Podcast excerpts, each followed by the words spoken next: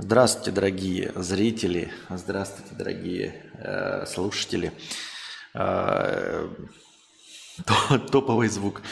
Вот, для начала в сегодняшнем стриме э, я буду ультрапозитивен и стараю, постараюсь не использовать экспрессивную лексику. Э, в прошлом э, стриме мы заметили, что, как мы заметили, я просто озвучил, что э, большинство, абсолютно все э, мои трансляции определяются системой как неподходящие для массового рекламодателя, хотя я просто включаю монетизацию на полную. А спустя какое-то время, я не знаю какое, потому что я не проверял, почему-то отключается монетизация, и мне пишется, что мой контент не подходит для большинства рекламодателей. Мне там сказали, что из-за того, что я использую экспрессивную лексику, Э, так называемую, которую я постараюсь в течение первых пяти минут не использовать. Человек сказал, что э, алгоритмы слушают начало стрима и определяют, есть ли там что-то плохое, и потом отключают. Может быть, они это делают дольше, может быть, они делают это на протяжении всего э, стрима, но я э, как минимум прямо сейчас в начале не буду говорить ничего Э, предосудительного, э, и мы проверим, отключилась ли монетизация. Если она отключится, значит не из-за этого. Я думаю, что скорее... О, она уже ограничена. Она уже ограничена. Вот, ну-ка запросим проверку. Вот просто я не понимаю. Она уже ограничена. Я еще ничего не успел сказать. Э, более того, в трансляции не было звука. Вот а монетизация все равно отключена. То есть мне написано, я сейчас прям отправил на проверку, но в целом было написано, что ваш контент не подходит для большинства рекламодателей. Почему и чтобы что? И что движет такими людьми? Я не представляю. Я еще не успел ничего сделать. В названии нет ничего плохого. В кадре а, есть только мое а, спорное лицо. Поэтому вообще не представляю, чем руководствуются. А, люблю агрессирующего Костика, пока это не касается меня. Нет, дело не в агрессирующем Костике, а в использовании лексики, как я понял. Потому что как может э, алгоритм понять, агрессирую я или нет? Там некоторые вообще просто постоянно вопят, но радуются жизни и, и все у них хорошо. А можно использовать лексику и с абсолютно каменным лицом. Ты успел сказать алгоритмы Ютуба, и Google обиделся. Ну вот опять, да, говорят, 5 минут слушает, 5, вот кого-то он 5 минут слушает, а у меня просто сразу э, автоматом отключает. Как и почему? И что произошло, э, за что он меня отключил сам, в самом начале? Я не представляю. Напоминаю вам, что для продолжения банкета нужно донатить. Э, и вопросы, если остается хорошее настроение после ответов на донаты надо писать в синий раздел чатика, вон там вверху, вопросы на прямой эфир сюда. Я уже обидел. О, я уже обиделся, я уже написал. Базон 671 Хикса, 1000 рублей с покрытием комиссии. Спасибо большое за сразу хороший, большой, существенный межподкастовый донат. Костик, привет, нужна твоя живая фантазия. Предположим, компания X выпустила VR или AR очки, а ты их с дуру купил. Придумай 5 игр, приложений, которые ты хотел бы найти в условном App Store этих очков. Неважно, существуют ли эти приложения в реальности или можно ли их создать. А, как я уже сказал, я ну, не особенно оригинален и не особенно в этом плане э, изобретателен. Мне нравится даже то, что уже есть. Просто ну, технология достаточно слаба еще, они тяжелые, они громоздкие, они э, с проводами, и они дорого стоят. Э, и контента вот в тех фишечках, которые мне нравятся, еще недостаточно. Но я попытаюсь озвучить. Вы, кстати, тоже можете придумать какие-то фишечки. Как я уже сказал, естественно, VR меня э, интересует кинотеатр. То есть э, я хочу, чтобы и эти приложения уже реализованы, чтобы я кино мог смотреть в кинотеатре. Чтобы у меня создавалось впечатление, что я сижу перед огроменным IMAX-экраном. А, и там уже можно делать какие-то, я не знаю, красоты вокруг меня. То есть либо я сижу в кресле, и у меня здесь камин, а за стеклом, за экраном идет снег, это все прекрасно и хорошо. Либо я сижу в пустом, настоящем хорошем кинотеатре а, с пустыми сидулками, где вокруг меня никого нет. Это тоже прикольно в каком-нибудь а, старинном, с тяжелыми шторами, а, с хорошим звуком.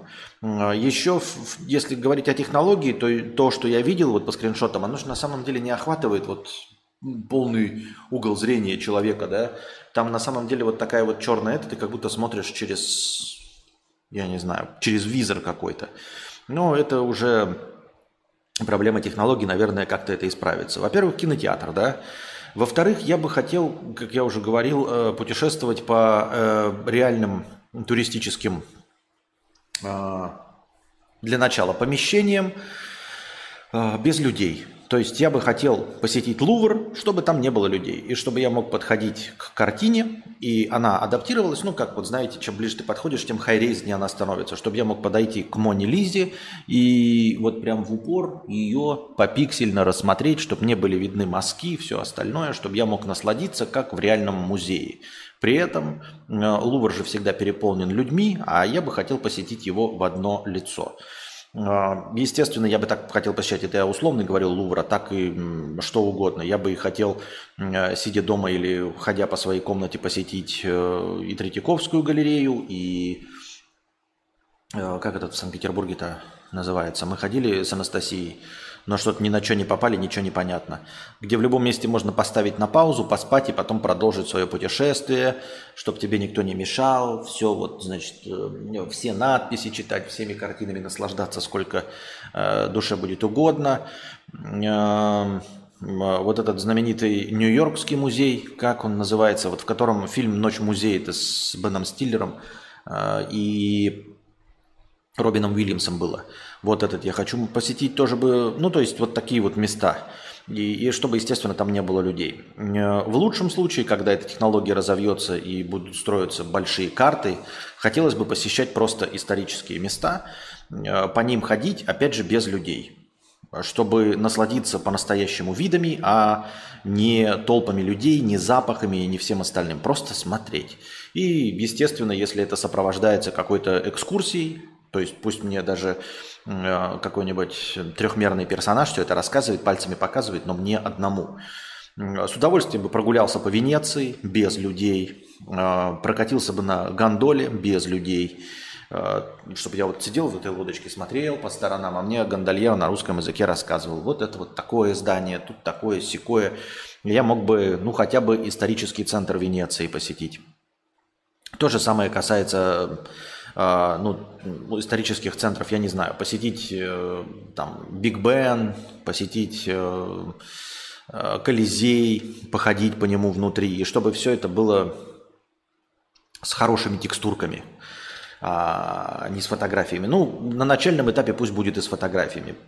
Я к тому, что технологии-то уже существуют, э, даже э, и горы простые с компьютера уже достаточные графики, чтобы это насладиться. Мы все с вами помним, как я проходил э, Vanishing of Ethan Carter, Ethan Carter красивейшая, хоть и индюшатина игра.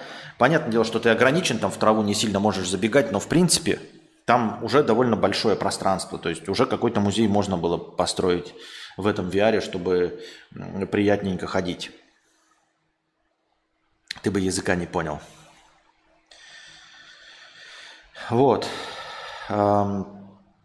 Далее, сегодня я увидел э, рекламку, э, не рекламку, только какой-то пост о том, что уже делают мод для Hogwarts Legacy, э, игру по вселенной Гарри Поттера, она сейчас там все, ну не то чтобы рекорды, в общем, по популярности бьет, там все ее смотрят, ее осуждают, отказывают, отменяют, покупают, ставят хорошие оценки, пятое, десятое, все, в общем, прекрасно у этой игры. И уже сделали мод просто прогулка по Хогвартсу. Там весь Хогвартс сделан уже в этой игре. И создатели говорят, я не знаю, уже все, наверное, еще не успели оббежать, но, в общем, все комнаты открыты. То есть в любое помещение можно попасть. Нет никаких э, мертвых зон, э, нет чего-то там непрорисованного. Абсолютно весь Хогвартс вдоль и поперек можно обходить. И, естественно, сделали VR-мод, эм, потому что игра пока без VR, э, чтобы гонять по этому Хогвартсу и смотреть по сторонам. То есть просто вот посетить Хогвартс. И это прикольно. То есть идея не только посещать исторические места и туристические места, но и места, которых нет в реальности. А, походить э, в VR вот вокруг домика, где там рос Энакин Скайуокер, да, вот эти вот походить, посмотреть все, что вот там как тарелочки стоят, как там, насколько они прорисуют это. Весь Хогвартс обходить вдоль и поперек. То есть не просто его в кино смотреть, не очень ты себе представляешь карту Хогвартса, а здесь, может быть, они, конечно, и отошли от книги, там сами понапридумывали, но тем не менее есть цельный образ Хогвартс Легаси – с какой-то архитектурой, и весь этот э, Хогвартс можно обходить вдоль и поперек, можно знать, где лестницы, можно э, выучить э, расположение всего, ну то есть, чтобы он стал для тебя привычным и понятным местом, где что происходит.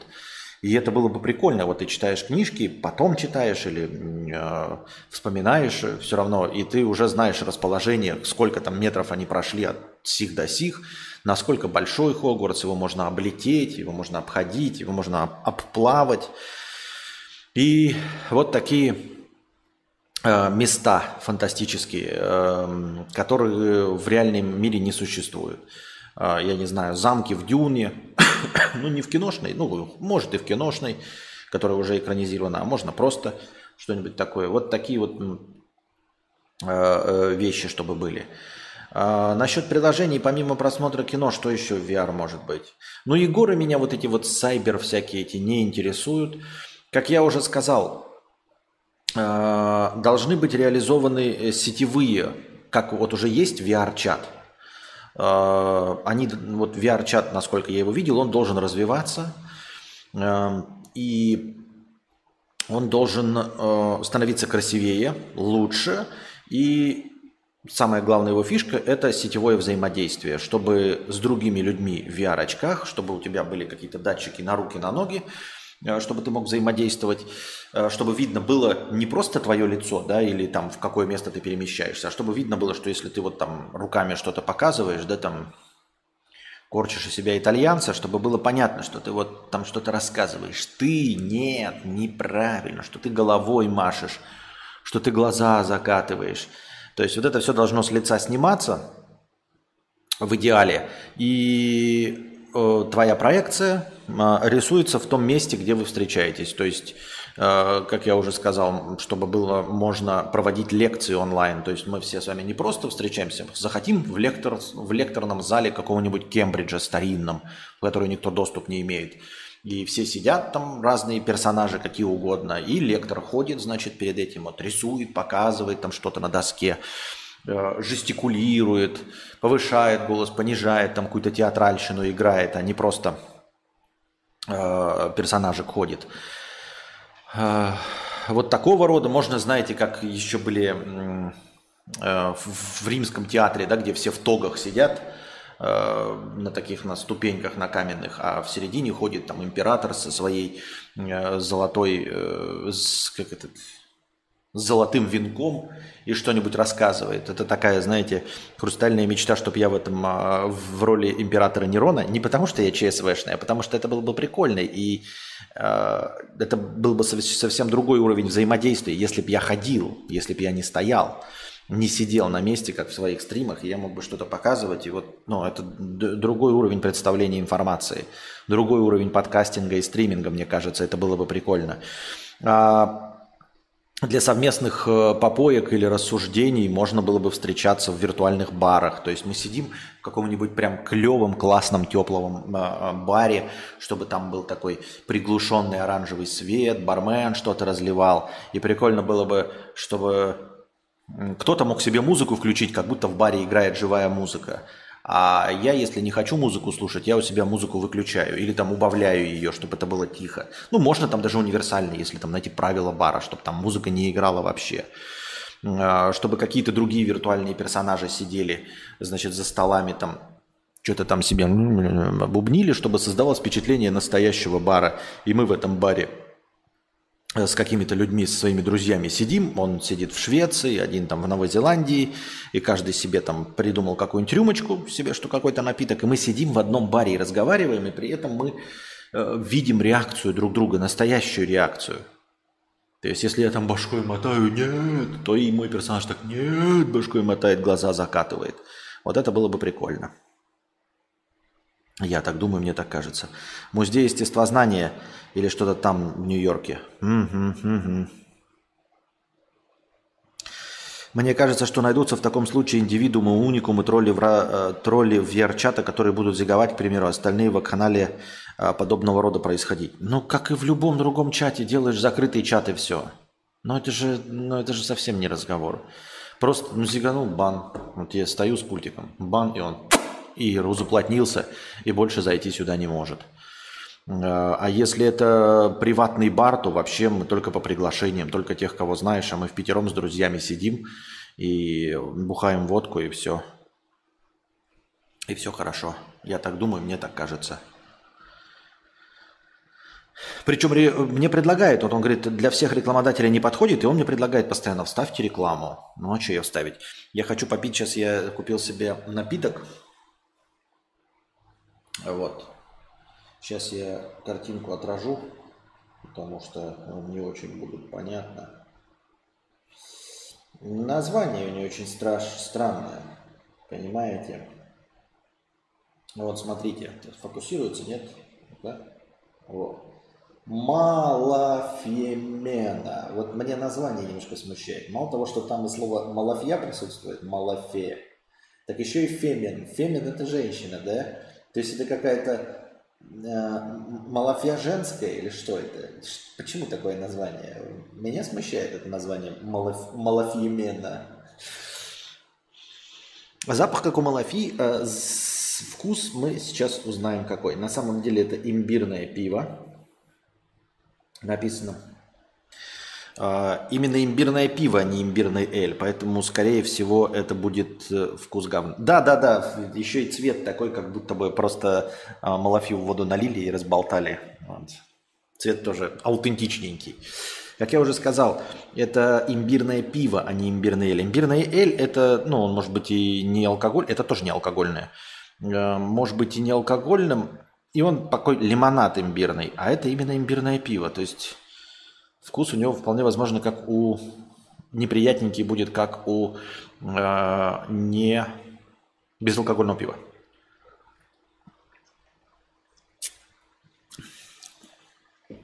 Киберпространство, как это называли в фильмах нулевых. Понятно. Напоминаю вам, что вопросы, меняющие тему обсуждения, вопросы на стрим, э, на хорошее настроение задаются в синий раздел чата. Написано «Вопросы». Вопросы на прямой эфир. Туда. Из чатика. Чатик у нас для приветов, для обсуждения темы, которую мы сейчас э, озвучиваем, и просто для взаимодействия, для интерактива. На данном этапе взаимодействия с VR слишком сложно, чтобы это стало прям таким популярным. А в эту сторону VR что-то никак не развивается. Игрульки, да, но вот общение, созидание и так далее, что-то нет. А мне кажется, что это ну, интересно. Это при том, что я не люблю общаться вживую. Но вот таким образом я бы пообщался. В любой момент вот ты набухался в баре, не надо никуда ехать. И ты такие, все, ребята, меня поздно, давайте пока. Кто остается, все, я отключаюсь, пока. Остальные остались бухать. А, вот. А я уже дома сплю через секунду, сняв очки.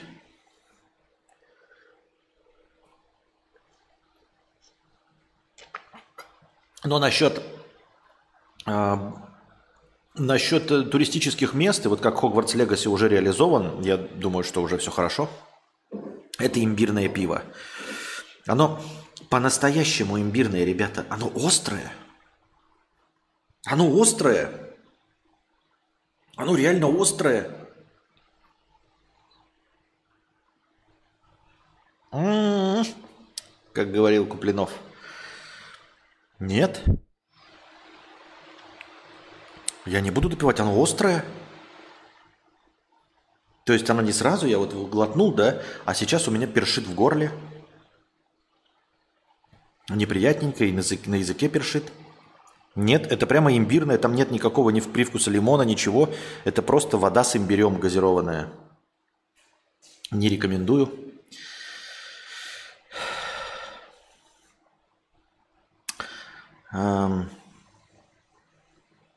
Игрульки, да, вот игрульки меня совершенно не интересуют со всякими вот мечами и прочее. VR как-то не представляет никакого интереса, если честно.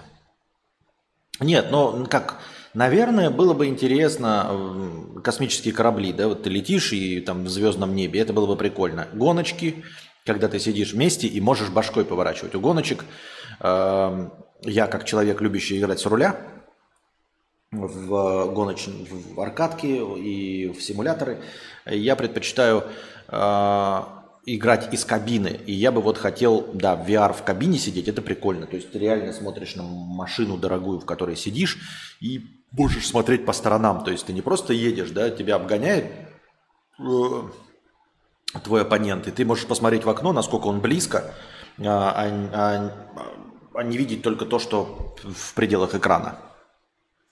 Это прикольно, да.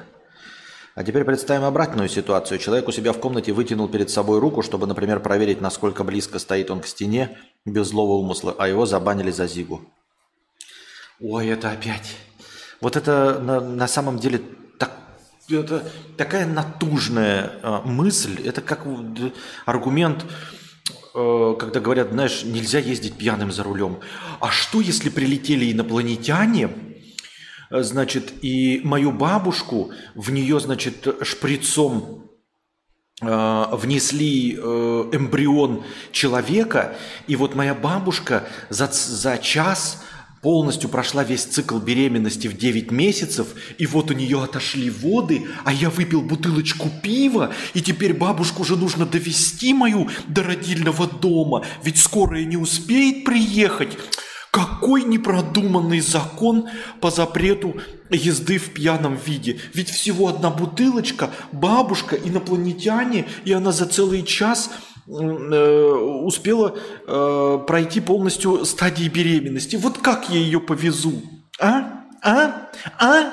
Как это можно не ездить пьяным? Ну вот настолько же душный просто, просто настолько душный. Ой, я ведь буду проверять, как далеко у меня стена, а кто-то подумает, что это Зига. А, -а, -а. ну что за бред, блядь? Ну серьезно, что за факин бред? 10 долларов на Каспе, спасибо большое. Сейчас внесем.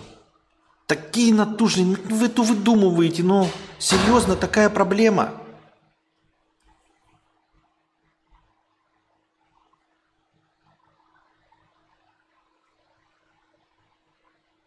Это скорее можно сравнить с тем, что купил квартиру, город обанкротился и уех, все уехали внезапно. Да-да-да. То есть город такой миллионник, миллионник, а потом все рассосались нафиг. Ну серьезно. Что это за, за, за, за этот? За аргумент против VR. Хотелось бы, чтобы это был следующий этап развития VR, а то пока не то, не все. Ну вот, а поскольку я э, не изобретательный, я не могу еще придумать того, чего так или иначе уже не реализовано в VR. И уж тем более в AR. AR меня вообще не интересует, если честно, дополненная реальность.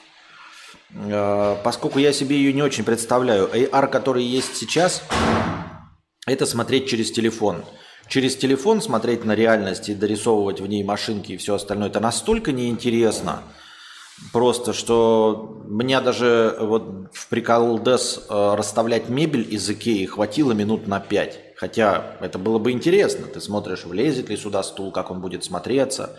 Но это скучно и душно смотреть в телефон, его куда-то наводить. Если говорится о технологии AR в очках, да, когда ты надеваешь что-то на себя, и у тебя дополненная реальность – но прям приложением конкретно, который бы я хотел, и то вот, если вы говорили, что если человек э, спрашивающий пишет, что я с дуру купил, ну или мне подарили, то что бы я искал в AR-очках? В AR-очках, наверное, я бы искал переводчик, прежде всего. А, переводчик, причем каких-то, э, ну, естественно, с языков, то есть, чтобы я наводил на надпись, ну, просто смотрел на надпись, и она писалась на русском языке. Э, я навожу на вьетнамскую, она на русский сразу пишется. Ну, пусть на английский, я не знаю. Ну, в общем, с языков, которые абсолютно недоступны, писались бы тебе на э, твоем языке. А, перевод денег, То есть ты смотришь на ценник в долларах, он тебе пишется в той валюте, в которой тебе интересно, и плюс э, сразу считает налоги. Ну вот мы знаем, есть в США, в некоторых штатах ценники пишутся без налогов. А, то есть ты подходишь к кассе, у тебя написано там 8,99, а в итоге ты должен заплатить 10,23, потому что там еще там 17 или 13 процентов налогов, а ценники пишутся без налогов.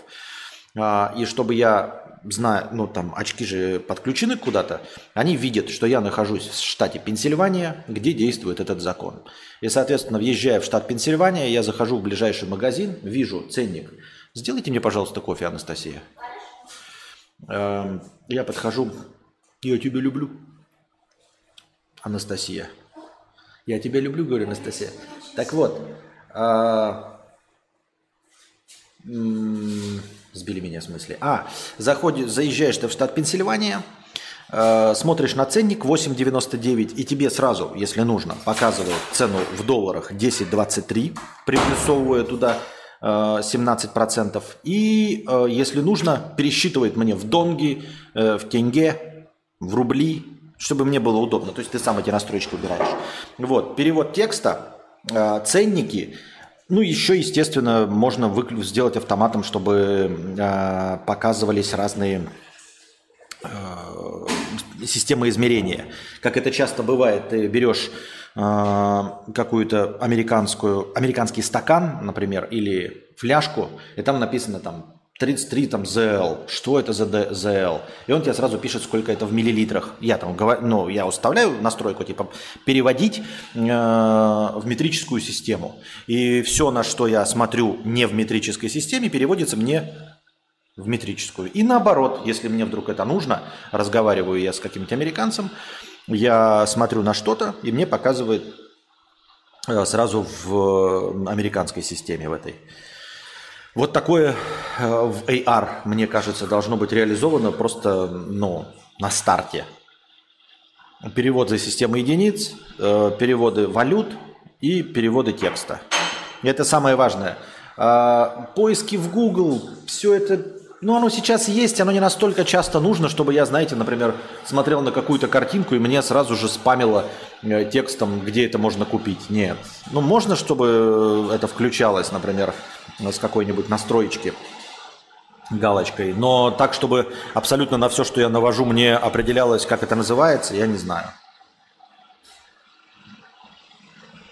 Можно, да, кстати, если в качестве переводчика, чтобы еще было ну, если ты изучаешь языки, что ты на что-то смотришь, и там по какому-то знаку, да, например, там чик показываю, и мне в VR пишется, как это называется на иностранном языке. То есть я, например, что-то сказать не могу, да, например, вилка, не помню, как она называется. И я смотрю на нее, и там делаю вот такой знак, и мне показывается на том языке, который я выбрал, как э, это пишется или произносится даже. Вот такое. Прокладывание маршрута, ну и тяночек фоткать красивых, все во весь, э, во весь, вот все весь VR. А, прокладывание маршрута это интересно, да. Но это, наверное, уже дела далеко идущего будущего, чтобы очки тебя определяли в пространстве. Не просто точку, где ты находишься. Точку-то она может определить, да, и показать, где ты находишься на карте. Но надо же, чтобы ты поворачивал голову в определенном направлении, и тебе дорога определялась, что дорога идет туда на запад, туда на юг. Перевод с камеры, это же технологию уже использует Яндекс. А, какой Константин начищенный, ухоженный, блестящий. Спасибо. Так. Спасибо.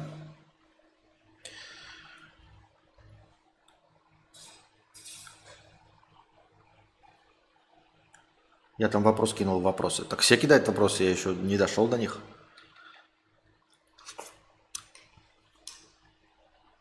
С другой стороны, многим станет лень двигаться через время, и все перестанут использовать фишку. А общаться дома удобнее, не жестикулируя и жопу чесать. А, так не обязательно общаться, да, ты в баре тоже я сижу, не особенно руками машу. Я имею в виду, чтобы такая возможность была, чтобы это было живое. Что если я сижу, руки повесив вот так, то я и в VR-баре сижу, руки вот так повесив, чтобы понятно было, что мне скучно.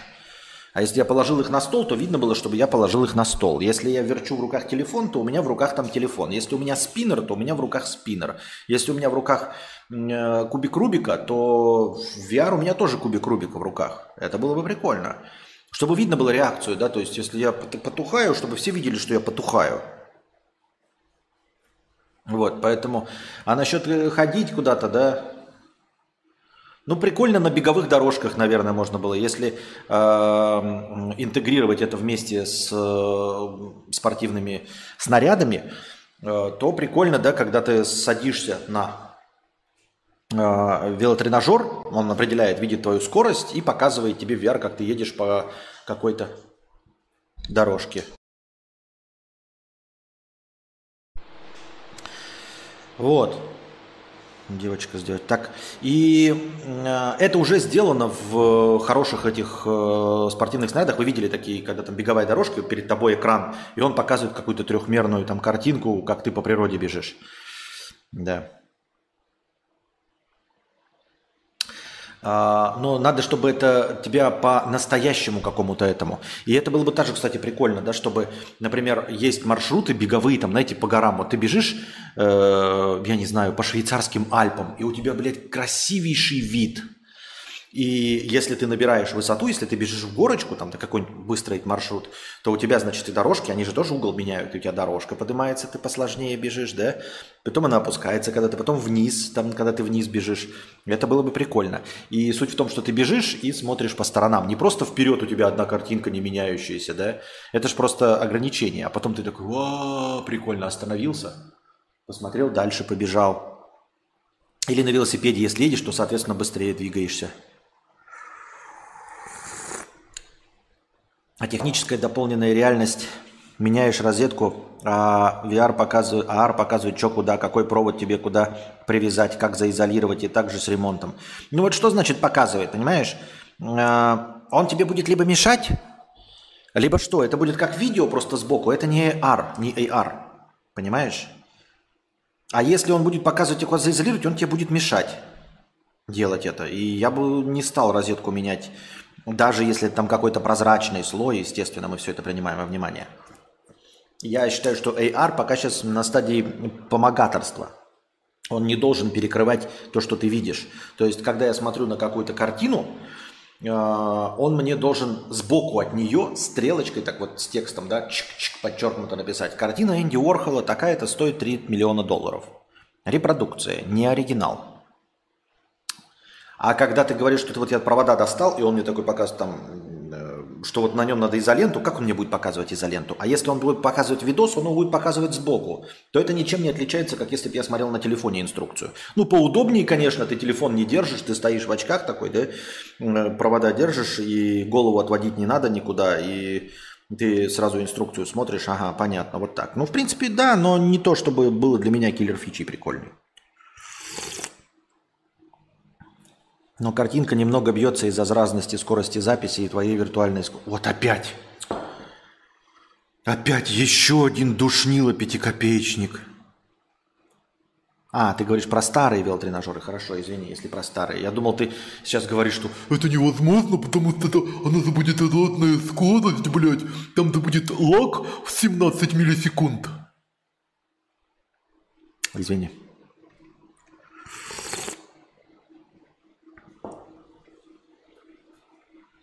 Не, он будет выделять, подсвечивать предметы для взаимодействия. Ну, показывать стрелочками, да, для взаимодействия, в принципе, неплохо. В принципе, неплохо.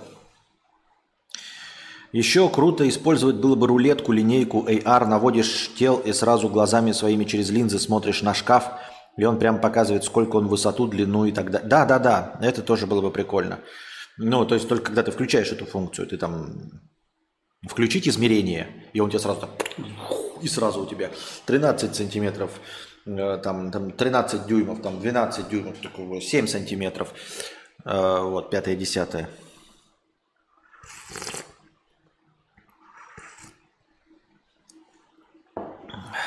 Все равно любой VR и AR действует через команды. Надо придумать нейровзаимодействие. А это уже супер фантастика, Deus Ex и Киберпанк. Ну, мы же мечтаем. Э, донатор сказал, э, включить фантазию. Кстати, еще 10 долларов пришло на э, Каспи. Спасибо большое, кто задонатил на Каспи. И еще 10 долларов третий раз пришло на Каспи. Спасибо большое. Добавляем все настроение. Аноним какой-то донатит нам на Каспи. Спасибо огромное по 10 долларов. На войне в нынешней обстановке радар противников выделять. А... Ну, вообще, да. Ну, а как противников выделять? Радар. Ну, радар это же такое себе. Даже сейчас, как это в играх реализовано, радар, он так пиу, и он так луч посылает, и он тебе показывает немножко с отставанием в развитии. Если с отставанием в развитии, так как это сейчас э, реализовано в игорах показывается, а игры это ничем не ограничены, правильно? То есть ты где-нибудь играешь в Call of Duty, и у тебя ты включаешь радар, он там пиу, пиу, пиу, и он показывает точечно, где находится противник. Оно и сейчас есть, я к тому, что сейчас есть.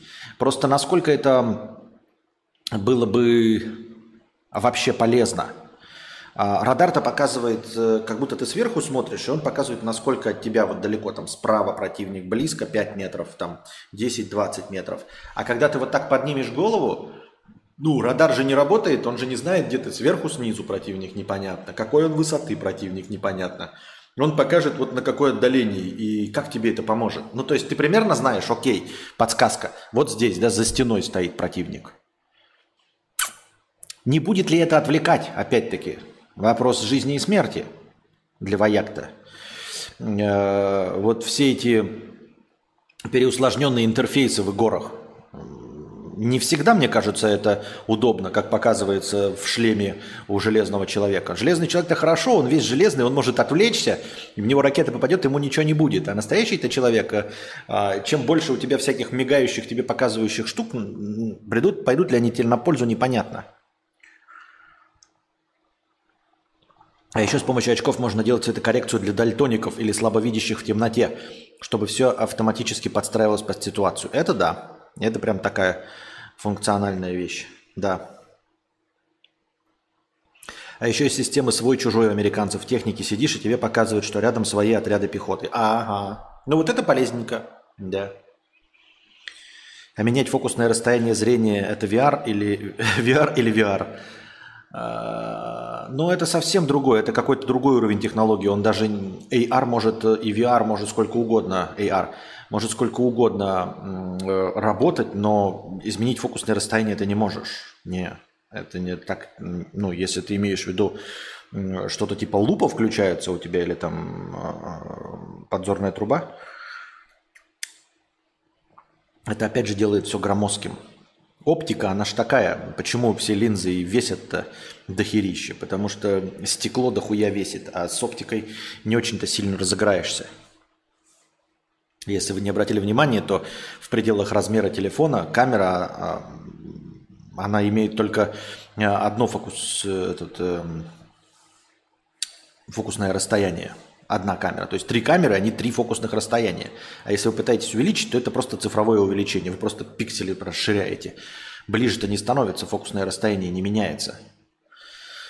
Вот, это цельная, целиком и полностью чисто оптика, пока на данном этапе. Может быть, конечно, слои стекла разные, и они будут искривляться – но это какая-то вообще фантастическая технология будущего, чтобы у тебя было вот стекло там, с какой-то толщины, да, и оно на молекулярном уровне становилось тоньше, а другое превращалось в это время в линзу.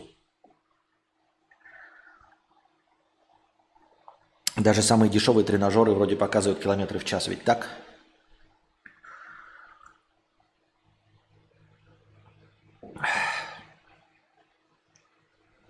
Реклама на кафе. А, там еще написано. Может, меня за рекламу отпугивают, ну, типа, отбляшивают. Они смотрят, раз реклама. Ну, типа, торговые марки указаны. Мне э, Дима говорил, что тиктокеры популярные, они вообще срезают все лейблы, все закрашивают, потому что если у тебя какой-то лейбл есть на ролике, он в рекомендациях э, продвигается очень неохотно, очень неохотно. А, я, правда, видел кучу популярных роликов, где прямо видны торговые марки, но в целом он говорит, что э, для того, чтобы попадать в реки, если это не изначально рекламное видео, то нужно прям э, жестко скрывать все лейблы.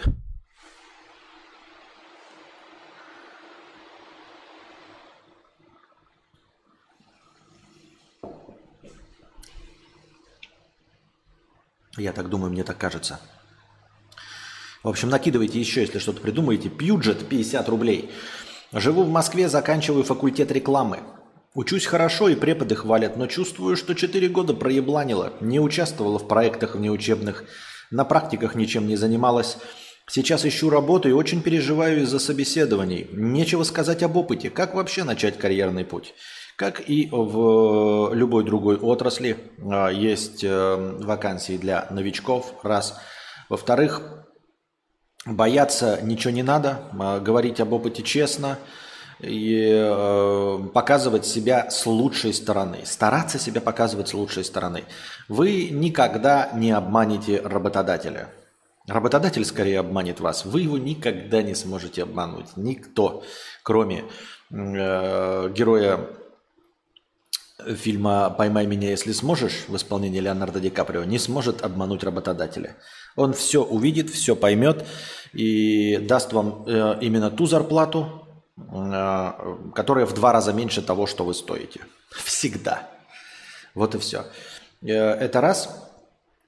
Во-вторых, у тебя, как и у всех, ну, у большинства людей, синдром самозванца. Я буквально сегодня за несколько часов до этого стрима видел ТикТок, в котором э, предприниматель, ну какой-то вот IT-стартапер рассказывал, как нанимаются э, программисты и что у всех программистов абсолютно заниженная самооценка, у всех синдром самозванца. Он говорит, ты нанимаешь джуниора, тебе приходит на позицию джуниора middle и когда ты нанимаешь мидла, тебе приходит project leader. Так что, ну, типа, э, если ты хочешь нанять э, какого-нибудь, э, ну, например, э, настоящего мидла, то тебе нужно указывать позицию...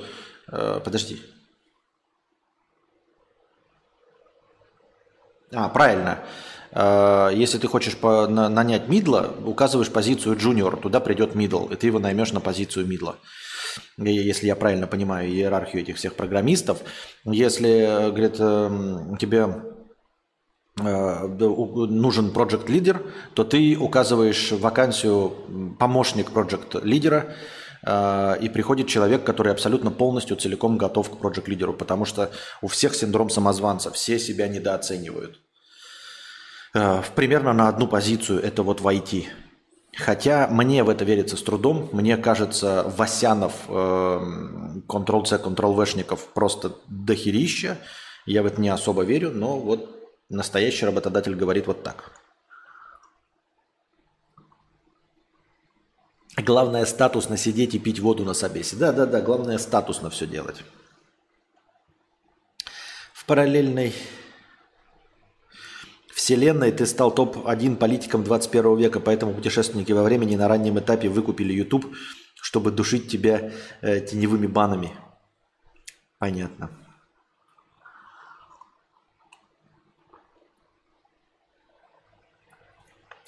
Да-да-да, ну это мы говорили, знаете, это такая тоже, у всех альтернативщиков есть такая, ну не у всех, а имеется в виду э, у поклонников альтернативной вселенной есть же разные фишечки и довольно распространенной идеей. И вот э, одна из распространенных идей заключается в том, что каков бы наш мир плох не был, на самом деле он уже очень сильно исправлен.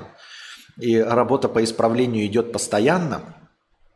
И то, что есть и здесь и сейчас, это наилучший исход, который только возможен. Просто, то есть на самом деле э, мир умирал триллионы раз, и э, каждый раз путешественники во времени что-то отменяли.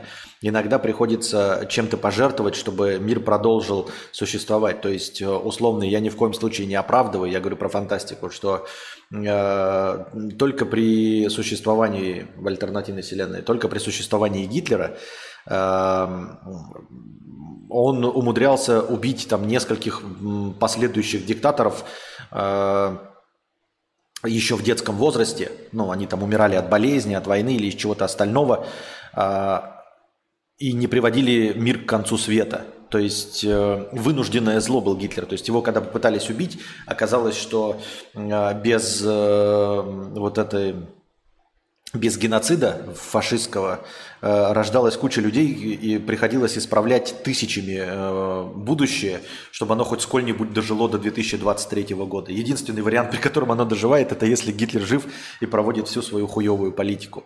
Но э, такая вот идея в альтернативной вселенной. Поэтому ты сидишь и думаешь, что у тебя там что-то не получается, а на самом деле ты просто антихрист.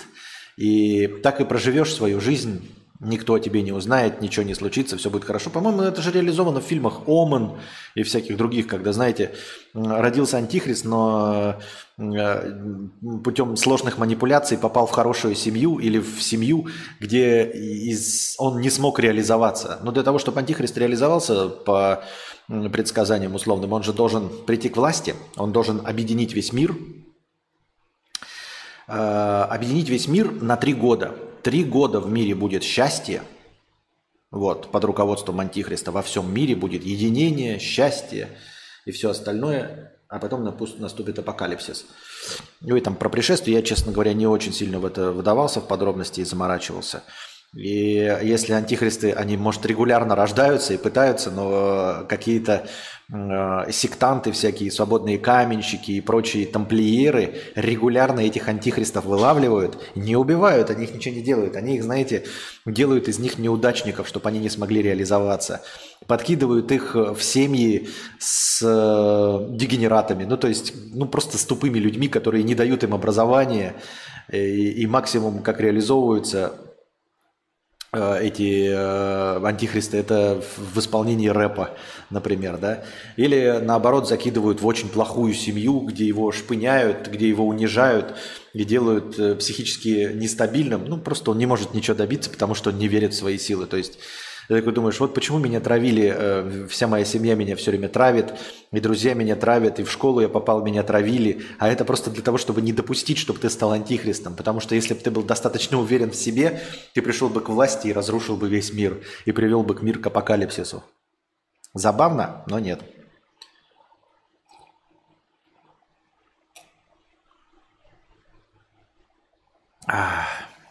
Понятно, почему отключена монетизация. Почему? Я же сказал, это в параллельной вселенной. Почему я не могу говорить об альтернативных вселенных? Я не оправдываю ни в коем случае, не пересматриваю историю. Что? What? What?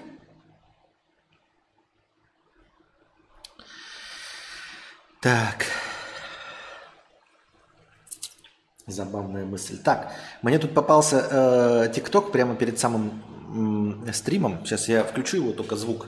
Там, значит, ну вы его, наверное, видели, слышали, просто тут нарезочка из, из, из, из э, этого интервью Птушкина Дудю. Давайте послушаем его оригинальную мысль Птушкина. Come on, откроется.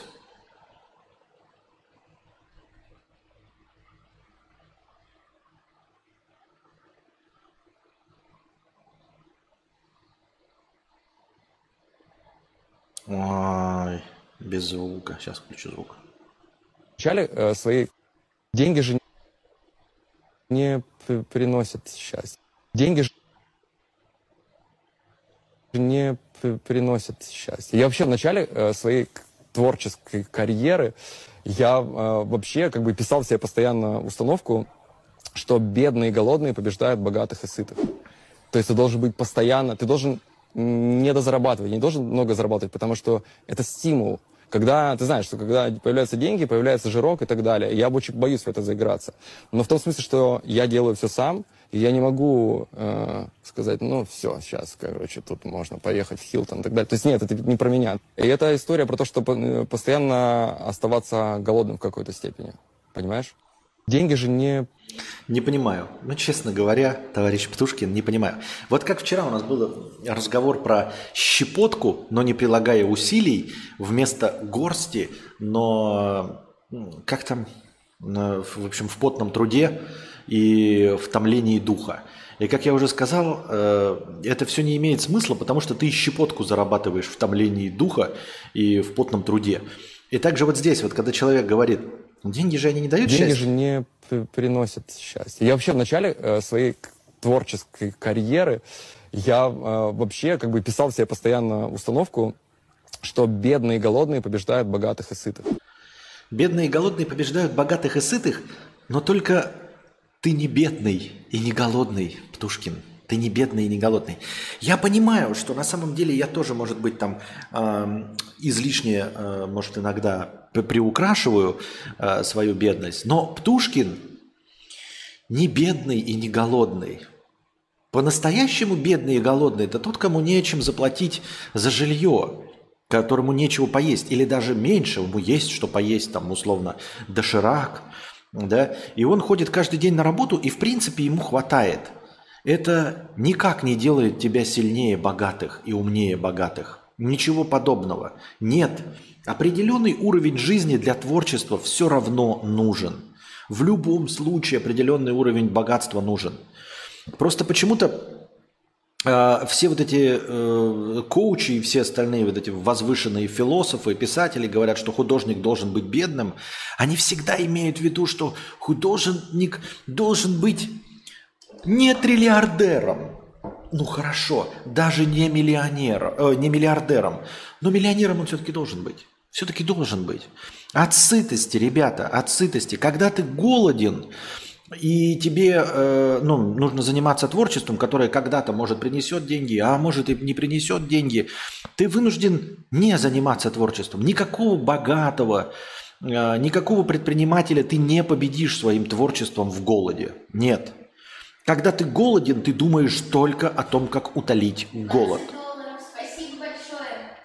Ты думаешь только о том, как утолить голод и больше ничего. 1420. Спасибо большое. Ты думаешь только о том, как утолить голод.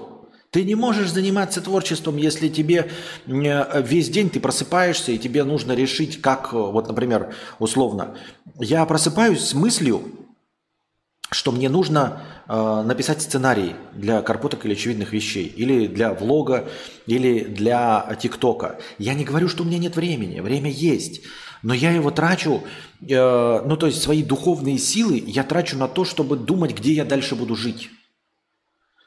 Понимаете? Вот у меня есть определенный уровень денег, я не нищий. Посмотрите, на меня футболка Томми Хилфигер, ёпта. Томми Хилфигер, у меня кружка, с позволения сказать, на кафе, а не пластиковый стакан. Да и пластиковый стакан по себе стоит денег, правильно? Но а, моих денег в моей ситуации мне не настолько достаточно, чтобы я мог а, спокойно написать карпотку. А, я не жалуюсь, еще раз, ни в коем случае. Мы сейчас не об этом говорим. Я просто констатирую факт, что я просыпаюсь с четким намерением писать, но при этом у меня сразу навалив... Может быть, это стресс и беспокойство, может быть, это не связано с деньгами. Не исключено, что это мои просто психологические проблемы. Но факт остается фактом. Я просыпаюсь э, с мыслью писать, и сразу же на меня наваливаются. Как мне решить проблему с визами? А я не могу ее решить, потому что у меня нет денег. Понимаете? Проблемы с визами, они тоже решаются. Можно отслюнявить 2500 долларов и открыть предприятие ИП. Во Вьетнаме это тоже работает, просто это гораздо дороже стоит, гораздо геморройнее. По-моему, в районе 210 тысяч рублей. Такой, я сказал 2500 долларов, что сказал 2500? Около 210 тысяч рублей. И можно э, провернуть законную схему, то есть легализоваться, э, получить э, ну, длительную визу, о, с, открыв предприятие, то есть вот эти все документы, все это пройти с переводчиком, специальными консультантами, 210 тысяч рублей и не беспокоиться о визе. Э, если бы у меня был, допустим, как я уже говорил, доход там в районе полумиллиона на двоих, то мы бы не беспокоились... Э, как снимать, э, ну, какое следующее жилье снять, чтобы было удобно. Э, мы бы не беспокоились, вот сейчас интернет не работает, мы бы могли другого провайдера, например, купить, но мы экономим, потому что мы не уверены, что мы здесь дальше проживем, потому что непонятно, что с визами, непонятно, что с жильем, и не хочется тратить 9 тысяч рублей, или не 9 тысяч, поменьше, сейчас 30,5 тысяч рублей, на подключение нового провайдера, которого мы не сможем с собой увести. Вот. И это вроде небольшие деньги, я могу их себе позволить, но я их не трачу и... э, потому что я боюсь потерять вот эти деньги, хотя, казалось бы, 3,5 тысячи рублей для работы, да, например. Потом я ставлю э, винду и думаю над тем, чтобы... эм, переустанавливаю винду, потому что э, э, Анастасии нужно тоже стримить. И можно было купить просто помощнее ноутбук, например, да, или компьютер, и она бы могла просто э, работать. И все. И постоянно вот эти мысли, то есть э, как оплачивать жилье, куда дальше ехать, потому что проблемы с визами, они дорогие, то есть решать ее каждый месяц, ездить на визаран, это очень дорого. А если бы не было проблем с деньгами, то и проблемы с визараном не было бы. Ты садишься в самое дорогое такси с кондюем и гоняешь туда-обратно. Или, как я уже сказал, за 210 тысяч рублей делаешь себе а, длительную визу во Вьетнаме. Или, если есть деньги, ты просто едешь в другую страну. Просто в Сербии я могу не потянуть. Понимаете? И, и, и у меня все отходит на второй план. Не потому, что у меня нет денег, не потому, что я прямо сейчас как-то решаю проблемой с визой, а потому, что я не могу от этого абстрагироваться. А абстрагироваться я от этого не могу, потому что я недостаточно богат. А Птушкин достаточно богат, чтобы заниматься творчеством. Вот он говорит, какая-то бедность, он не беден. Он может себе позволить ехать, э, ну вот путешествовать и заниматься своим творчеством. Вы скажете, почему? А, например, он не думает о том, э, где его мама. Да? Она же у него, по-моему, э, на Донбассе жила, и он там, по-моему, с Донбасса, да, если мне память не изменяет. То есть у него достаточно денег, чтобы маму свою перевести в безопасное место. А у большинства из вас недостаточно денег, чтобы перевести родственников в безопасное место, если вдруг что-то случится. Если, например, пойдет какое-нибудь землетрясение, да, или, например, город начнет, вот они живут в каком-нибудь городе, как мы про квартиры говорили, город начнет пустеть, не будет работы.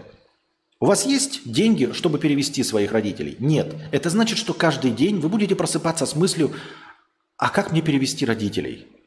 То есть ты пошел на работе, поработал, на обычной, а потом вернулся. А вечером ты такой думаешь, попишу-ка я музыку, приходя с работы. И ты приходишь такой, блин, а надо же как-то на вторую работу устроиться или что? А что делать? Надо же родителей как-то перевозить в безопасное место. Потому что город у них умирает, в котором они находятся, а они становятся все старше. Вот они сейчас работают, им по 60. Через пять лет у них наступит пенсия, а город совсем опустеет. Что они будут там на пенсии делать? Значит, их надо куда-то везти. Сами они заработать не могут. И ты ничего с этим поделать не можешь, то есть как бы улучшить до этого, но при этом эта мысль постоянно тебе давлеет. И ты такой смотришь, а уже 9 вечера, а ты уже хочешь спать. Поэтому разговоры о том, что нет, художник не должен быть... Говорите как-то правда. Художнику, э, ну, условному художнику, нужно, скажем так, чтобы было куда стремиться. Вот о чем нужно. Нужно, чтобы у художника были амбиции.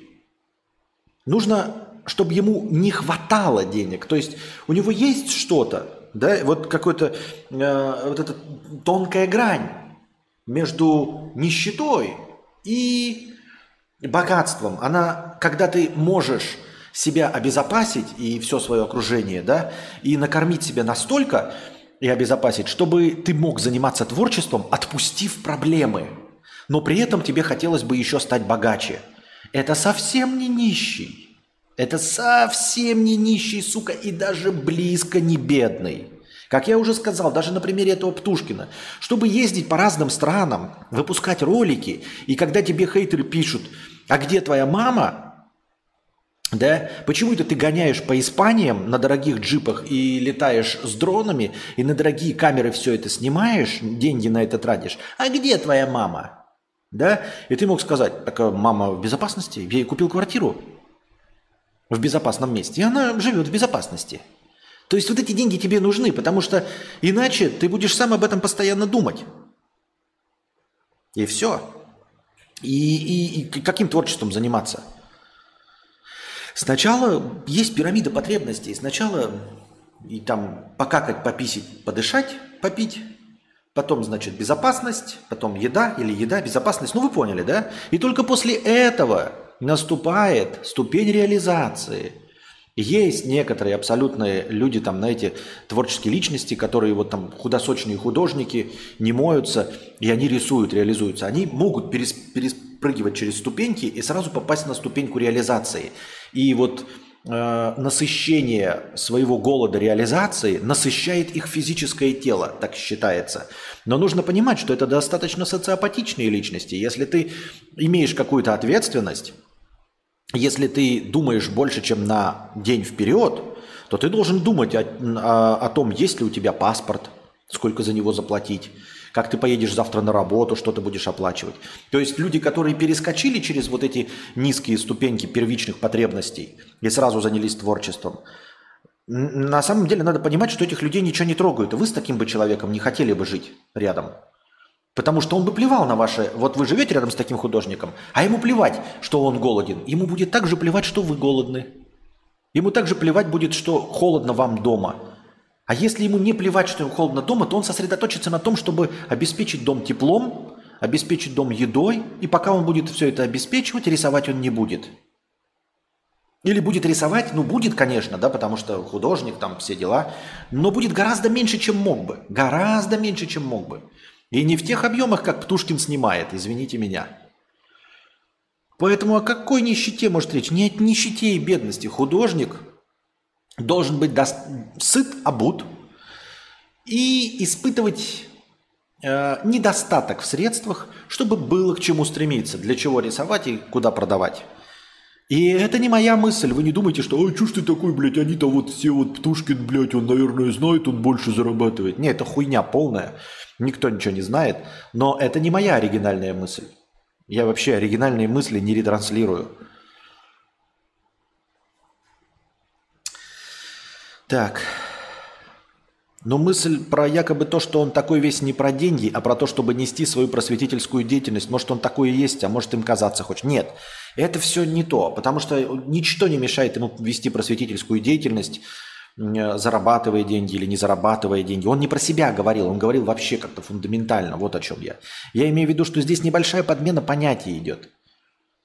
Бедные не побеждают богатых. Ни в творчестве, ни в чем. Из-за своего голода. Нет. Надо понимать, просто подмена состоит в том, что э, имеется в виду, что бедный для того, чтобы вырваться, будет сильно стараться и заниматься творчеством. А я говорю, что вы подменяете слово «бедный». Бедный – это тот, кто хочет кушать, тепло, крышу над головой и безопасность. И вот он думает только о безопасности, крыше над головой и тепле. Вот что такое бедный. Не называйте людей, которые хотят порвать жопу ради миллионов, таких как я, бедными. Я не бедный. Вот я сейчас могу заниматься творчеством. Еще бы хотелось мне еще побогаче быть, чтобы еще какие-то проблемы от себя отпустить, чтобы о них не думать э, перманентно, просыпаясь 24 на 7. И то у меня есть проблема. Да я говорю, я еще бы их решить, и тогда бы я мог э, поспокойней генерировать какие-то идеи. Но называть меня бедным, ну нельзя меня бедным. Вот я творческая личность. Неужели вы думаете, что если бы я был голоден – у меня не было бы крыши над головой, я бы разговаривал с вами? Нет. Я бы плакал, бежал бы, грузил бы ящики, там, я не знаю, работал официантом, мыл бы говно, еще что-то. Ну, может быть, устраивался бы на нормальную работу, там, я не знаю, сварщиком, еще что-то, складменом. Не было бы мне никакого времени ни на какое э, стримерство и все остальное. Это только от жирка появляется. Творчество можно заниматься только от жирка. И еще раз, подытоживаем. Есть по-настоящему нищие художники, но это социопаты, которым плевать на то, что они э, э, стоят ногами на сырой земле, и то, что они голодны. Так им плевать и на всех своих близких. Вы таких людей не встречали и, скорее всего, никогда не встретите таких творческих личностей. Я художница, закончила в ГИК, и у меня есть работа только потому, что, в отличие от моих сокурсников, мне обеспеченные родители купили суперкомп и планшет, а в ВУЗе нам тоже всем промывали про голодный. Вот, вот, вот, вот, вот, вот, вот. Да. Каким ты можешь быть художником, если ты не можешь купить кисти? Потому что люди говорят, бедный. Бедный – это вот бедный. Не, не называйте людей бедными просто так. Не говорите вот эти высокопарные фразы. Бедный – это тот, кто не может купить себе кисти, холсты, краски. Не может. И хоть усрись ты, если ты по-настоящему бедный. Тут, мне кажется, еще в чем прикол. Он не имел в виду, что художник должен быть бичом, а в его случае, что он с его доходом мог тупо команду а, а в его случае, что он с его дохода мог тупо команду редакторов, сценаристов и монтажеров нанять, а он сам делает. Это я видел, что он там сам делает, да, эту фразу. Но нет, когда говоришь, ну тогда развивай эту мысль, потому что говорит бедные. Бедные побеждают гола, г- богатых. Не побеждают никогда. Никогда бедные не побеждают богатых. Ничего подобного. Не име, он имел в виду бичом, потому что он сказал бедными. Не говорите бедными. Надо тогда говорить, художник не должен быть богатым. А он говорит, что художник должен быть бедным. Это две разные вещи. Художник не должен быть богатым, чтобы у него были амбиции, чтобы он хотел куда-то стремиться, чтобы ему еще больше хотелось. А художник должен быть бедным – это бред. Бедный художник должен рисовать портреты баб Клав, чтобы заработать. Да, это если он хотя бы беден настолько, что у него есть кисти и краски. Когда, если бы у него были деньги, мог нарисовать что-то более творческое и, возможно, культовое в будущем. Да. Будешь ли покупать PlayStation VR 2? Э, Сначала нужно э, обзавестись жильем, где можно жить как минимум хотя бы год по одной визе. Тогда можно думать об этом.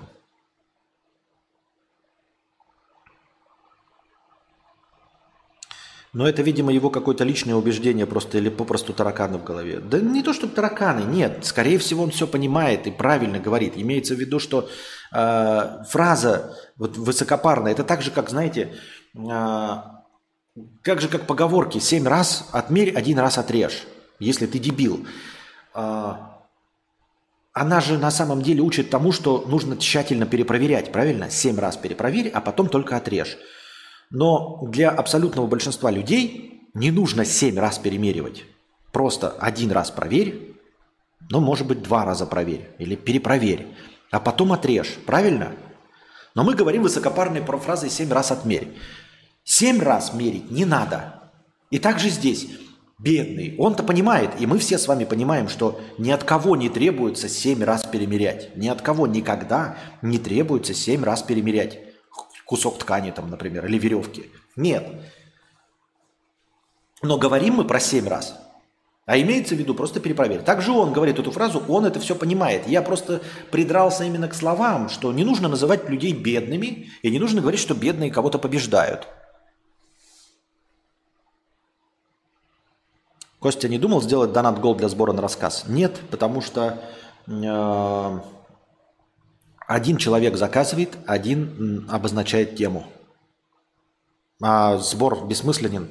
Нужно же, чтобы кто-то тему обозначал.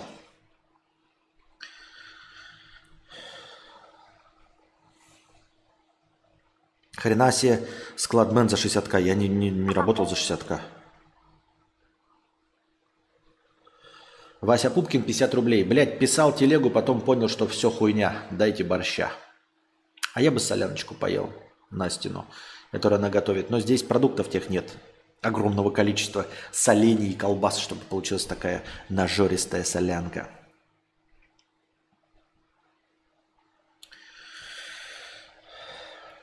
Тут, значит, суть просто в речевом обороте. Не думаю, что он имел в виду именно быть бичом. Да, да. Тему можно обозначать потом донату. Короче, э, никакого сбора не будет. Сбор на контент никогда не срабатывал. Я его делал примерно 50 раз. Ни разу ни на что не было собрано. Ни на стрим с игорами ни разу не было собрано. Ни на стрим э, с фильмами ни разу не было собрано. Ни на стрим с чем угодно ни разу ни на что не было собрано. Единственное, на что объявляются сборы, это на какую-то технику, на покупку чего-нибудь. На это собирается. А, то есть люди готовы в складчину мне что-то подарить, ну, э, в том числе оборудование, микрофоны или, может быть, даже что-то для развлечения. Это вы, мои дорогие подписчики, за что вам огромное спасибо, это вы можете. Но для того, чтобы э, какой-то контент вместе в складчину купить, это никогда не собирается. И на рассказ никогда. Я даже не буду тратить двух секунд своего времени, чтобы заводить на Donation Alerts такую хуйню. Не соберется нисколько. Если бы был безлимит денег, вероятно, пилил бы дизайн концепта или соглашался на работу только с интересными заказчиками, а не делал сайты для диетологов и тарологов. Если бы у меня были бесконечные деньги, я бы нанял команду, и я бы попытался снять какой-нибудь документальный фильм. Ну, помимо того, что я хочу стать писателем, но писателем мне ничего не мешает стать и сейчас. И я пока тренируюсь с вашими рассказами. Э, То есть здесь никакого отношения деньги к этому не имеют. То есть я уже достаточно не беден, чтобы писать книгу. А если касается денег, то вот я бы нанял команду, имеется в виду цветокорректоров, монтажеров, ну то есть команду вспомогательную. Естественно, я делал бы все сам, типа расставлял камеры, там выбирал э, сцену, настраивал все, но чтобы вот таскальщики были, водители, монтажеры, цветокорректоры, и я бы сни- снимал какое-нибудь документальное кино. Все равно о чем. Ну, например, если я здесь в Вьетнаме, я бы снял документальное кино в Вьетнаме. Ну, ну какой документальный? Просто какой-то вот такой вот программы, чтобы можно было смотреть. Э, Стремился бы не к блогерской, а к телевизионной картинке. Сними про Алтай. С удовольствием. Так мы же говорим речь о том, если бы были деньги. Не бедный, а когда немного не хватает. Да, это как Гадару не хватало денег на пленку, ему приходилось просто вырезать худшие моменты. И был тупо скачок. Так получился стиль монтажа, которым э, мы до сих пор пользуемся. Ну вот, вот, вот, вот, я и говорю. То есть художник не должен быть богатым. Художник должен испытывать э, небольшой недос... не небольшой, а может быть даже большой недостаток в деньгах. Вот, то есть, чтобы он жиром не заплыл. Это согласен. Рассказы другое. Все знают твою мечту, и, судя по комментариям, все очень рады твоему прогрессу. Да и в целом кайф ловим от твоих рассказов. Спасибо. А, Документальный фильм про путь кадаврианца. Я к тому, что ты тратишь... Да ты, говоришь, типа пошел на нормальную работу, чтобы жопа была в тепле, а ты еще найди такую нормальную работу сейчас за 60к. Не найдешь. Я же говорю, что если бы я был совсем нищим, там, да, то есть нечем, не было какой-то крыши над головой, и не было ни компьютеров, ни камеры, ничего, то как бы я мог стримить или еще что-то делать? Правильно? Об этом же идет речь. Верхом на звезде.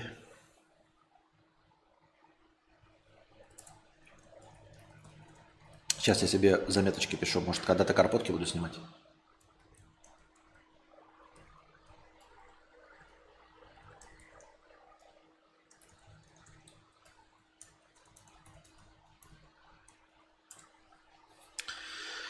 Так.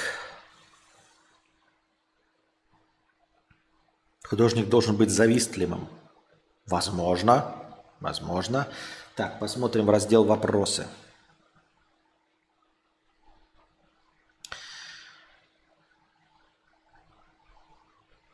Константин, вели ли вы или Анастасия дневник, журнал или bullet journal? Я не знаю, что такое bullet journal. Я пытался, но на волне, знаете, что-нибудь в интернете почитаешь. Раз примерно в 7 лет я читаю что-то про дневники и про то, что они выступают э, в терапевтических целях, и что это прикольно, и я там покупаю себе какую-нибудь тетрадку э, с хорошей дорогущей бумагой рублей за 500, и там что-нибудь пишу два дня и забрасываю это дело. Вот. Э, Больше я дневники не вел. Стихи никогда в жизни не писал. А, Наверное, это работает. Но, ну, в смысле, обязательно работает. Ты на бумагу выливаешь все свои переживания и желчь. Но для этого нужен, наверное, эм, определенный темперамент, я думаю. Тут даже не писательство нужно или там не желание писать, а просто темперамент. Это как, знаете, у вас одноклассницы какие-то, как лекции ведут, как посмотришь э, у некоторых отличниц, там, значит, тема написана, все по пунктам, и, значит, розовым фломастером, значит, подчеркнута тема, желтым там обозначены тезисы, вот, какие-то обозначения видны. Вот какие-то люди это могут делать, а какие-то нет, например. Э, Кто-то хорошо пишет, кто-то, ну, как курица лапа, я имею в виду только про почерк. И вот кто-то может э, иметь достаточную усид- усидчивость, чтобы свои мысли передавать бумаге. Но я себя не то чтобы успокаиваю, а Я думаю, что так и есть, что для меня в, в роли дневника выступают мои стримы. Я делюсь своими мыслями и переживаниями. То есть я, как человек, меня не волнует, вот, э, э, если бы я писал дневник, а я их когда писал, я там не писал ничего того, что типа, ой, у меня сегодня выскочил геморрой, я помазал мазью. Я не писал ничего личного или что у меня произошло там э, в жизни. Если только оно не натолкнуло меня на какую-то мысль. То есть это был дневник идей и мыслей, которые у меня возникли. А идеями и мыслями я сейчас каждый день делюсь с вами. Вот я увидел ролик Птушкина, и это же есть дневниковая запись. Если бы я не вел стримы, я мог бы это все записать. Вот Птушкин сказал, и я эту идею расписал там в бумаге. А я пришел к вам и все это выдал. Я еще что-то э, увидел Хогвартс Легаси, я с вами поделился, так что мой стрим и выступает в роли дневника. Такого, какой бы я бы и вел в бумаге. Я человек высокого полета, я не думаю о личностном. Ну, то есть у меня есть проблемы, которые на меня давят, это там, э, ну, жизненные, а все остальное так себе. Смотрю стримы перерывами. Недавно закончила 2К. Планируете в ближайшее время снова подкастить с Кузьмой? Почему сделали такой большой перерыв? Извиняюсь, если уже много раз отвечали. А, потому что, ну, надо сделать их, но потому что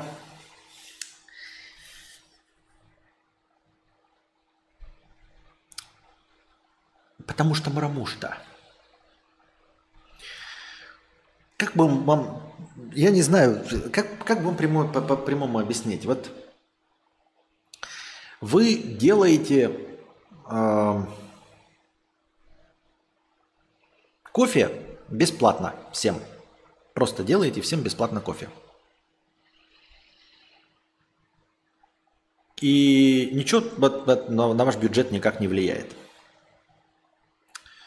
Вы можете делать еще бесплатно пончики. Можете. Это никак на вас не влияет. Вот у вас есть, вы можете просто делать бесплатно пончики людям. Приходит 10 людей, и вы 10 людям делаете кофе. Можете этим людям 10 делать бесплатно пончики. Тоже никакой проблемы не составляет. Но был такой период, э, летом, например, да, когда пришел какой-то спонсор и такой сказал, я спонсирую 10 пончиков – 10 э, людям. И вот вам летом платили за пончики какой-то спонсор, и вы делали эти пончики и раздавали людям. Вам платили. А потом этот спонсор ушел. И все. А люди такие приходят и говорят, а можно бесплатный пончик? И ты такой, нет, я, конечно, могу вам делать бесплатные пончики. Могу. Как и бесплатное кофе. Делаю вам бесплатный кофе? Делаю. За кофе никто мне никогда не спонсировал и не платил. Все хорошо. Но понимаете, за пончики мне в течение полугода а, один меценат платил. И вот сейчас, если я стану делать эти бесплатно пончики, то они так и будут делаться бесплатно. Я никогда больше с них ничего не получу. Но ведь был же меценат, который платил за пончики, за ваши бесплатные. Он же был. Понимаете? И как бы стать бесплатно делать пончики – который никакой проблемы не составляет, но было время, когда был меценат. И ты такой, если я сейчас начну, то этот меценат точно никогда не появится.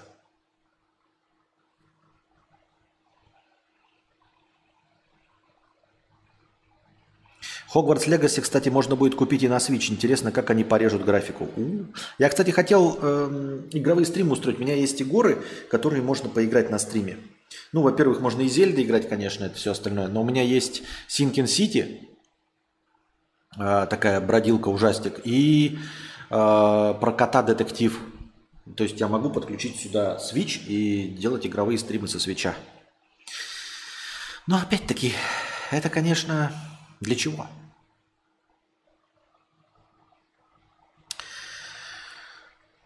Пробовал когда-нибудь чайный гриб? Как он тебе? Мне вот очень захотелось попробовать. Недавно узнал, что сейчас его многие называют камбуча. Видимо, чайный гриб для хипстеров звучит слишком немодно. Пробовал говно. Чайный гриб это такое же говно, как и квас. Без обид, я квас не люблю, терпеть не могу. Я попробовал, но это такой же специфический напиток, как и квас. Мне это не интересно. И камбучи всякие, Я тоже не пробую, не покупаю, даже в качестве там, эксперимента. VR сейчас не движется из-за недостатка вычислительных мощностей в маленьком размере. Опорная индустрия сейчас не толкает прогресс, как обычно. Почему прогресс развития технологий остановился? Почему нет почти бесконечного АКБ? Э, почему нет ультрапроцессора, который может показывать Unreal Engine 5 в- при размере обычного процессора? Что пошло не так? А потому что это, наверное, никому не нужно. Понимаете, на Луну летать можно, но на Луну никто не летает, потому что это нахуй никому не нужно. А почему никому не нужно? А потому что на путешествиях на Луну ничего не заработать. Оттуда не привезти материалов каких-то, которые можно продать, им можно было бы окупить. Человек ничего не делает. Человечество в целом, как цивилизация, не делает ничего, не приносящего доход. Поэтому, если в каком-то направлении не движется или движется медленно, значит, это никому не надо. Значит, это экономически нецелесообразно. Вдруг, кто его знает, если вы придумаете батарейку такую, которая будет работать две недели, то люди перестанут покупать новые смартфоны, если перестанут умирать батарейки. Если ты сделаешь достаточно мощный процессор, который сможет работать с материалом, скажем, там какой-нибудь 4К, нужно будет заново убеждать людей, что людям нужно 8К. Это же новый виток э, маркетологических уловок. А как? Если мы их 5, 6, 10 лет убеждали, что 4К – это максимум, который может увидеть человек разрешение. Там 300 dpi на, ну, 300 точек на дюйм – это максимум, что может видеть человек. Он не видит 400, он не видит 500 точек на дюйм. Мы же в этом убеждали людей. Мы же убеждали людей, что больше 120 FPS не надо. Если мы сейчас в это упремся, если мы покажем процессоры, которые смогут с этим справиться, люди их купят, а дальше что? Нам заново их переубеждать, что они видят 240 кадров? Нам их убеждать, что они видят 8К разрешения?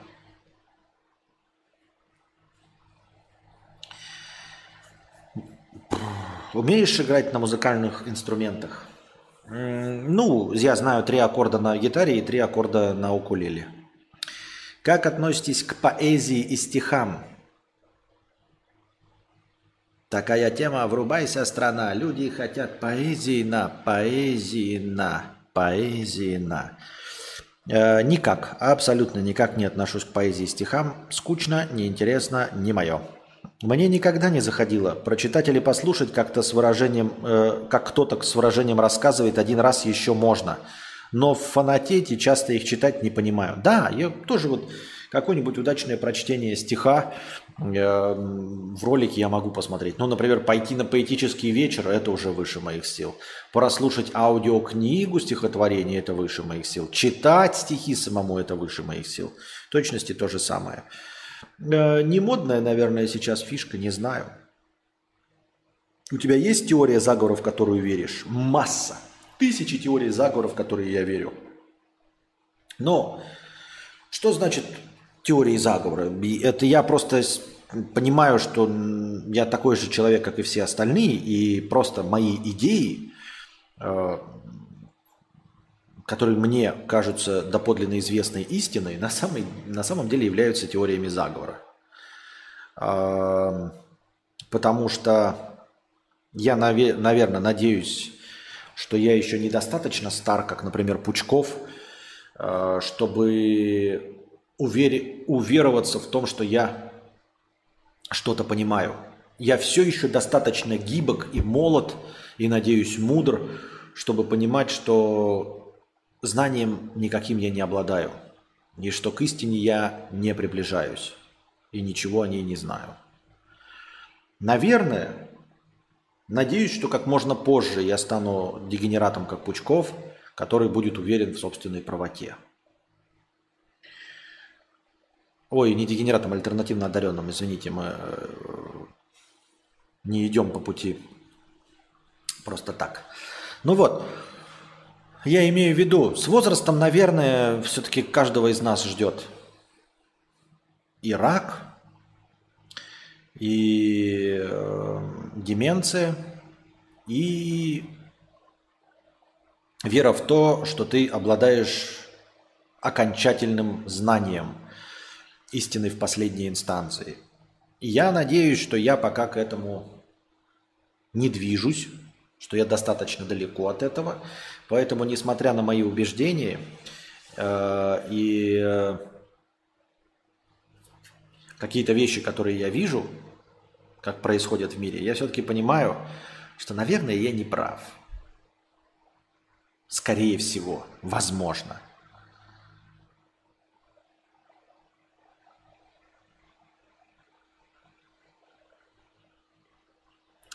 Самый кринж – это регулярное заучивание наизусть в школе. А какой смысл делать почти бесконечные АКБ? Как потом продавать новые АКБ? Да. Я сегодня видел новости о том, что какой-то там китайский смартфон выпустил телефон, заряжающийся на 100% за 10 минут. За 9, там, 50 от 0 до 100% за 9,50. У него зарядка 240-ваттная, ребята. Я думаю, что самые интересующиеся, самые э, авангардные пользователи гаджетов о, из вас уже, наверное, купили зарядки 150-ваттные. Э, или хотя бы слышали и читали о них. А тут 240-ваттная зарядка для телефона заряжает за 9,5. Понятное дело, что такая зарядка нахуй сожжет ваш обычный телефон, там наушники или еще что-то в этом роде. Насколько я понимаю по комментариям, там мякотка в том, что э, батарейный отсек, он не одним куском в телефоне, а разделен на мелкие, и все они параллельно заряжаются. То есть 240-ваттные делятся на условные э, там 40-ваттные, вот. И там 6 батареечек маленьких, на которые идут по 40 ватт. И они одновременно заряжаются, и поэтому они маленькие, низкообъемные, по 40 ватт быстро заряжаются, и таким образом достигается скорость. Э, по поводу перегрева непонятно что, потому что там пишут в комментариях люди, которые, например, что у меня есть 150-ваттная зарядка, она, допустим, заряжает, говорит, мой телефон за 23 минуты. Но я охлаждаю, то есть то он на что-то холодное, другую какой-то охладительный прибор кладет, включает зарядку и на, за 23 минуты заряжает. Ну, такое себе решение, если честно. И я не представляю, как выглядит э, э, 240-ваттная зарядка. Вот блок питания MacBook. Какие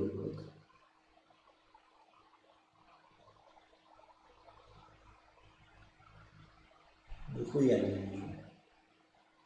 Не понимаю. Но он достаточно объемный и тяжелый.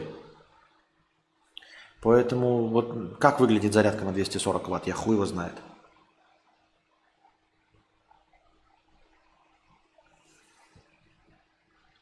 У меня на full 15-17, капец как помогает. Но говорят, что батарейка перегревается к, вот с такой зарядкой, но и соответственно, количество циклов уменьшается. То есть батарея быстрее деградирует при таком способе зарядки, если я правильно понимаю. То есть не стоит использовать на, пол, на полную мощность.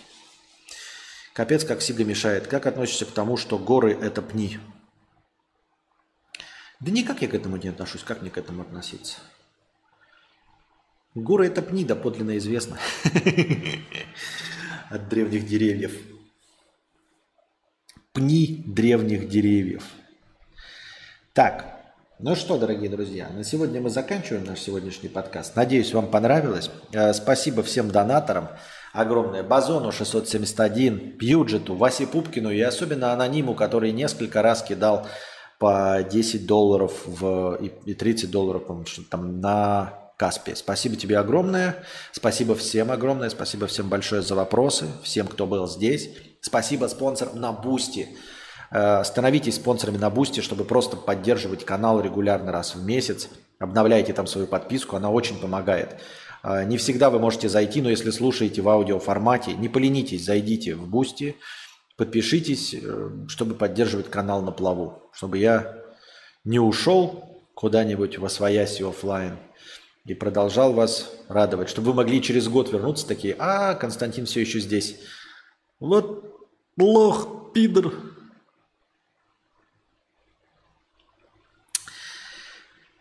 Ну а пока прощаюсь с вами.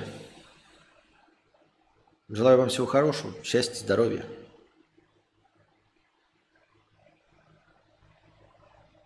Пока.